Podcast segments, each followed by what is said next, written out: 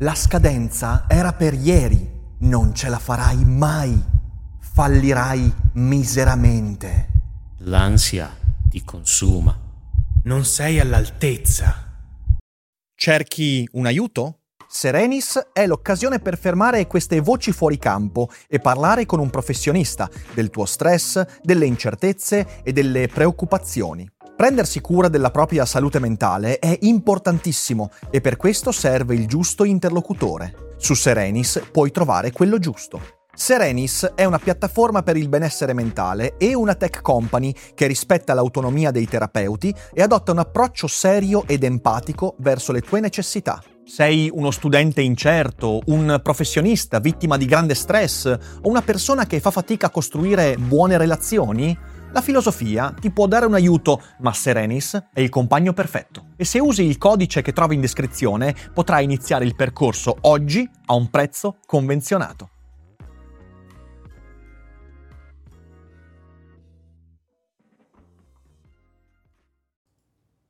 Fare l'insegnante nelle scuole superiori è un lavoro molto complicato. Fare l'insegnante cercando di introiettare un po' di pensiero critico negli studenti è una missione molto difficile. Riuscire a farlo parlando anche di politica e di fatti di attualità è quasi impossibile. Ed è un argomento che mi sta molto a cuore, quello del come si discute di politica all'interno della scuola e spesso si fa male. Perciò vorrei discuterne insieme a voi, approfondendo la questione, come sempre, dopo la sigla. L'apocalisse zombie non è un pranzo di gala e si combatte un daily cogito alla volta. Gentile Riccardo, scrivo questa mail per ringraziarti dell'ultimo articolo che hai firmato sul foglio il 27 ottobre. Insegno filosofia sia in istituzioni accademiche sia alle scuole superiori. Il privilegio di parlare a decine di ragazzi in qualità di docente è anche un potere che si deve usare con grandissima responsabilità ed equilibrio. Ahimè, non tutti se ne rendono conto. Con mia pena avevo visto i video a cui ti riferisci nell'articolo. Sono felice che tu sia intervenuto. Hai dato voce alla perplessità di molte persone. A volte, confesso con sconforto, salvaguardare l'insegnamento e il pensiero dall'ideologia mi sembra una sfida impossibile da vincere. Queste sono le parole di Alfonso, insegnante di liceo e accademico, che si è aggiunta a tante comunicazioni ricevute negli ultimi mesi a riguardo proprio del modo con cui molti insegnanti e docenti alle superiori e in altri contesti trattano l'argomentazione politica nelle scuole, spesso impregnata di ideologia, ma non solo. Io ricevo molte mail anche da studenti che mi denunciano questo fatto. Per esempio, qualche mese fa ho ricevuto una mail da Riccardo, studente delle superiori, eh, il quale mi dice Due mesi fa ho scritto un tema in cui ho messo tra le fonti un tuo video, quello sulla cancel culture, e un estratto dal tuo Seneca tra gli zombie, che parlava del supermercato dell'identità. Il mio insegnante non solo mi ha dato un cattivo voto senza darmi delle motivazioni valide, ma mi ha anche detto che certe fonti non vanno usate perché non sono dignitose. Gli ho chiesto cosa rendesse degna una fonte e lui mi ha riso in faccia. Ora, al netto del fatto che questo può essere considerato tranquillamente bullismo, ma io ricevo periodicamente mail di studenti che citano i miei lavori all'interno del loro percorso eh, di scuola e apprendimento e gli insegnanti prendono, diciamo così, non di buon occhio tale comportamento, anche se non c'è poi nessuna motivazione al fine di questa derisione o di questo rifiuto. Io credo che nella scuola italiana questo sia un argomento centrale, perché io l'ho vissuto. Io purtroppo ho avuto insegnanti che facevano politica male a scuola, insegnanti che ti punivano per il contenuto delle tue opinioni, al netto di come e quanto fossi capace di argomentare quelle opinioni. E quindi mi dispiace per tutti quegli studenti che vivono quella situazione, ma la scuola italiana purtroppo non forma argomentativamente gli insegnanti e tantomeno gli studenti e spesso in realtà si punta l'attenzione sull'opinione e non su ciò che sostiene l'opinione, quindi l'argomentazione, che sarebbe la cosa veramente fondamentale. Allora vorrei ragionare quest'oggi insieme a voi su come, secondo la mia opinione, bisognerebbe trattare l'argomento della politica, anche attuale, nelle scuole. E la risposta è non nel modo in cui viene fatto oggi, se non con alcune mosche bianche molto illuminate. Vi ricordo però che l'apprendimento ha molte forme. Non si parla soltanto di politica, di attualità, di italiano, argomentazione e filosofia, ma la scuola serve anche per imparare lingue straniere e se siete studenti che stanno facendo un percorso di apprendimento dell'inglese ma avete bisogno di un ottimo supporto per il vostro studio, beh, allora date il benvenuto allo sponsor di quest'oggi, Cambly. Now, say my name. Cioè, tu mi stai dicendo che ancora guardi le serie tv sottotitolate o doppiate? Do what? I've got no clue who the hell you are. Sapevi che esiste una piattaforma perfetta per chi vuole imparare l'inglese come si deve usando PC o smartphone? Una piattaforma che ti mette in contatto con centinaia di insegnanti madrelingua per migliorare il tuo inglese in qualsiasi campo. That's right. Now, say my name.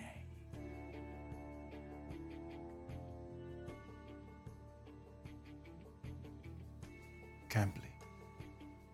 You goddamn right. Devi tenere un colloquio di lavoro per una multinazionale americana? Cambly ha il docente giusto per te. Devi sostenere un esame di chimica organica in inglese? Cambly ha il docente giusto per te. I prezzi di Cambly sono imbattibili e grazie al nostro codice sconto che trovi in descrizione puoi avere accesso alla piattaforma a partire da 18 euro al mese. Tra un anno guarderai indietro e dirai per fortuna ho cominciato a usare Cambly e io ti risponderò You goddamn right.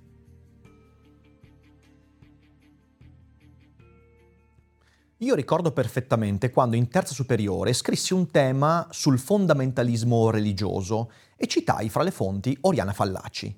Io ho letto nel corso della mia vita quasi tutte le opere della Fallaci e, con i dovuti distinguo, perché poi aveva delle opinioni anche molto estreme, ho condiviso e apprezzato moltissimi dei suoi libri. E quindi, avendo apprezzato questi libri, io citai alcune fonti tratte da sue opere all'interno di questo tema.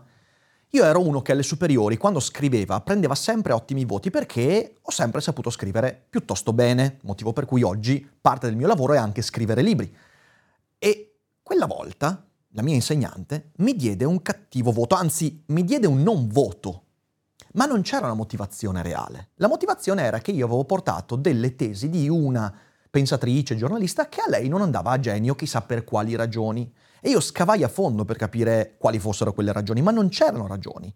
Il vero problema era aver citato qualcuno di inaccettabile nella visione di questa insegnante. E io da lì con altri eventi, ora non sto a elencarveli tutti, però capii che c'era un problema. E il problema era non il fatto di rifiutare, accettare quell'opinione, quella posizione, ma il fatto di non, andare, non dare le ragioni per quel tipo di visione.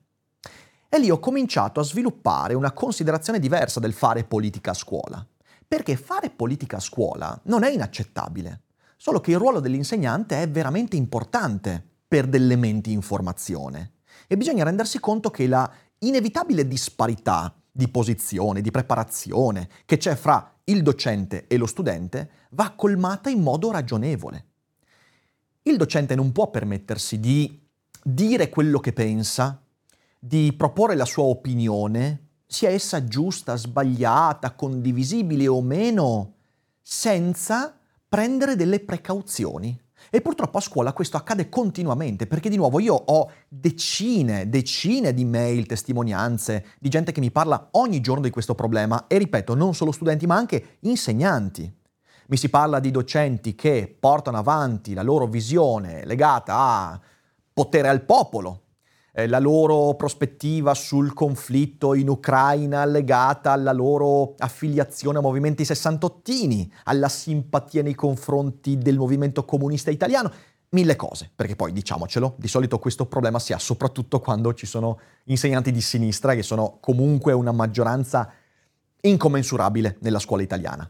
Però questo è un problema a parte. Quello che voglio dire è che il docente deve essere sempre libero di esprimere le proprie analisi, opinioni, perché non si può creare pensiero critico senza esporsi su quello che uno pensa.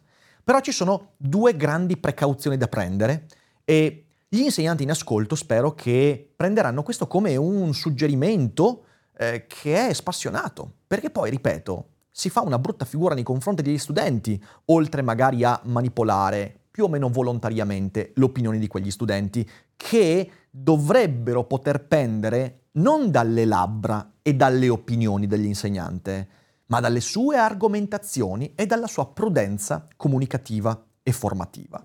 Ci sono due cose che un insegnante secondo me dovrebbe fare e dovrebbe sentirsi obbligato a fare nei confronti della discussione politica nelle classi. E di nuovo, non viene mai fatto.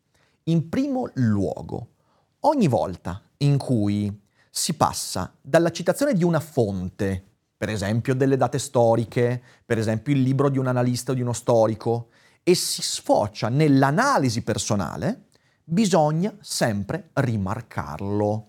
Per esempio, nel conflitto intorno all'Ucraina, eh, quindi della Russia di Putin che attacca Kiev e l'Ucraina, molti insegnanti, anche che pubblicano cose su YouTube, durante lo scoppio del conflitto hanno detto, per esempio, che il conflitto è stato causato anche dall'espansione della Nato. Hiring for your small business? If you're not looking for professionals on LinkedIn, you're looking in the wrong place. That's like looking for your car keys in a fish tank. LinkedIn helps you hire professionals you can't find anywhere else, even those who aren't actively searching for a new job but might be open to the perfect role. In a given month, over 70% of LinkedIn users don't even visit other leading job sites. So start looking in the right place. With LinkedIn, you can hire professionals like a professional. Post your free job on linkedin.com slash spoken today.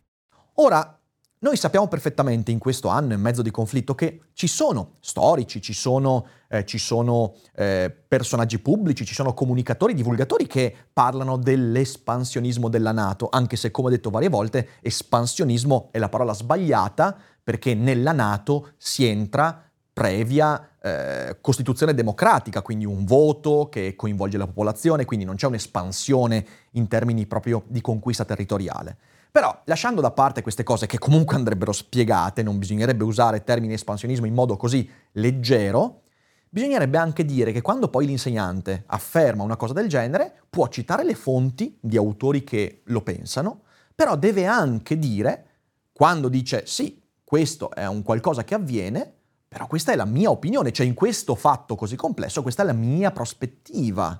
E qui mi porto al secondo punto, una volta affermato che quella è la mia prospettiva e non la verità assoluta, devo anche sempre parlare dell'eventuale opinione contraria. Perché sì, nella scuola bisogna mettere sempre a confronto argomenti diversi e costruzioni argomentative che fanno capire il pluralismo allo studente. Quindi se per caso sono un insegnante che ha affermato, sperando con delle fonti più o meno credibili, che la guerra in Ucraina è scoppiata anche a causa dell'espansionismo della Nato, con tutti i problemi che si porta dietro questa cosa, e ho detto che io sono anche in parte d'accordo con questo aspetto, eh, descrivendo il fatto che quella è una mia opinione, dovrei anche citare quella mole enorme di fonti storici e di persone che dicono che in realtà questo non è vero. Cioè dovrei poter dire, ricordatevi comunque che per quanto io pensi questa cosa, c'è anche un'altra prospettiva secondo cui no,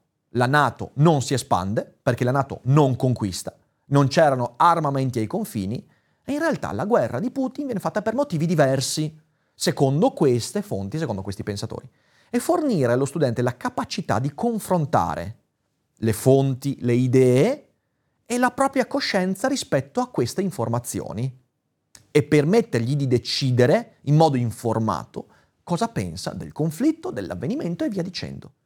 Questo può succedere, anzi dovrebbe succedere con ogni cosa legata alla politica. E più la politica è vicina a noi, più la verità assoluta sfugge alle nostre mani e serve un pluralismo di prospettive per ricostruire un'idea adeguata, che è anche quello che ho cercato di fare io nella, nella live su Israele e Palestina. Tranquilli, arriva sicuramente il video nei prossimi giorni in cui discuto eh, di alcuni commenti ricevuti, perché credo che sia importante. Comunque, tornando a noi, nella scuola serve come l'ossigeno questa cosa. Perché uno studente non può formarsi un pensiero critico se viene sempre messo di fronte alle opinioni spacciate come verità.